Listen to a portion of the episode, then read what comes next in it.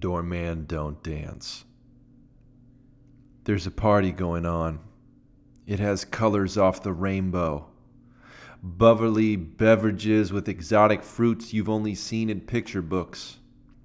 Tall, curvy woman with curly hair dressed truly bare. It's got the music of miraculous mischief. Laughter benefactors of the last chapter. It's spastic. It's noteworthy. Its photographic gold is worth years of bragging rights. Everybody's there except for Doorman. He's almost there. A few small steps from being inside, one small job for working the event, and one giant leap from being included. He's standing guard in front of the entrance, dressed in dark clothing, no smile, looking ominous. He may check your ID and secretly judge you on the city you're from, or give you a wristband so you can participate in the bubbly.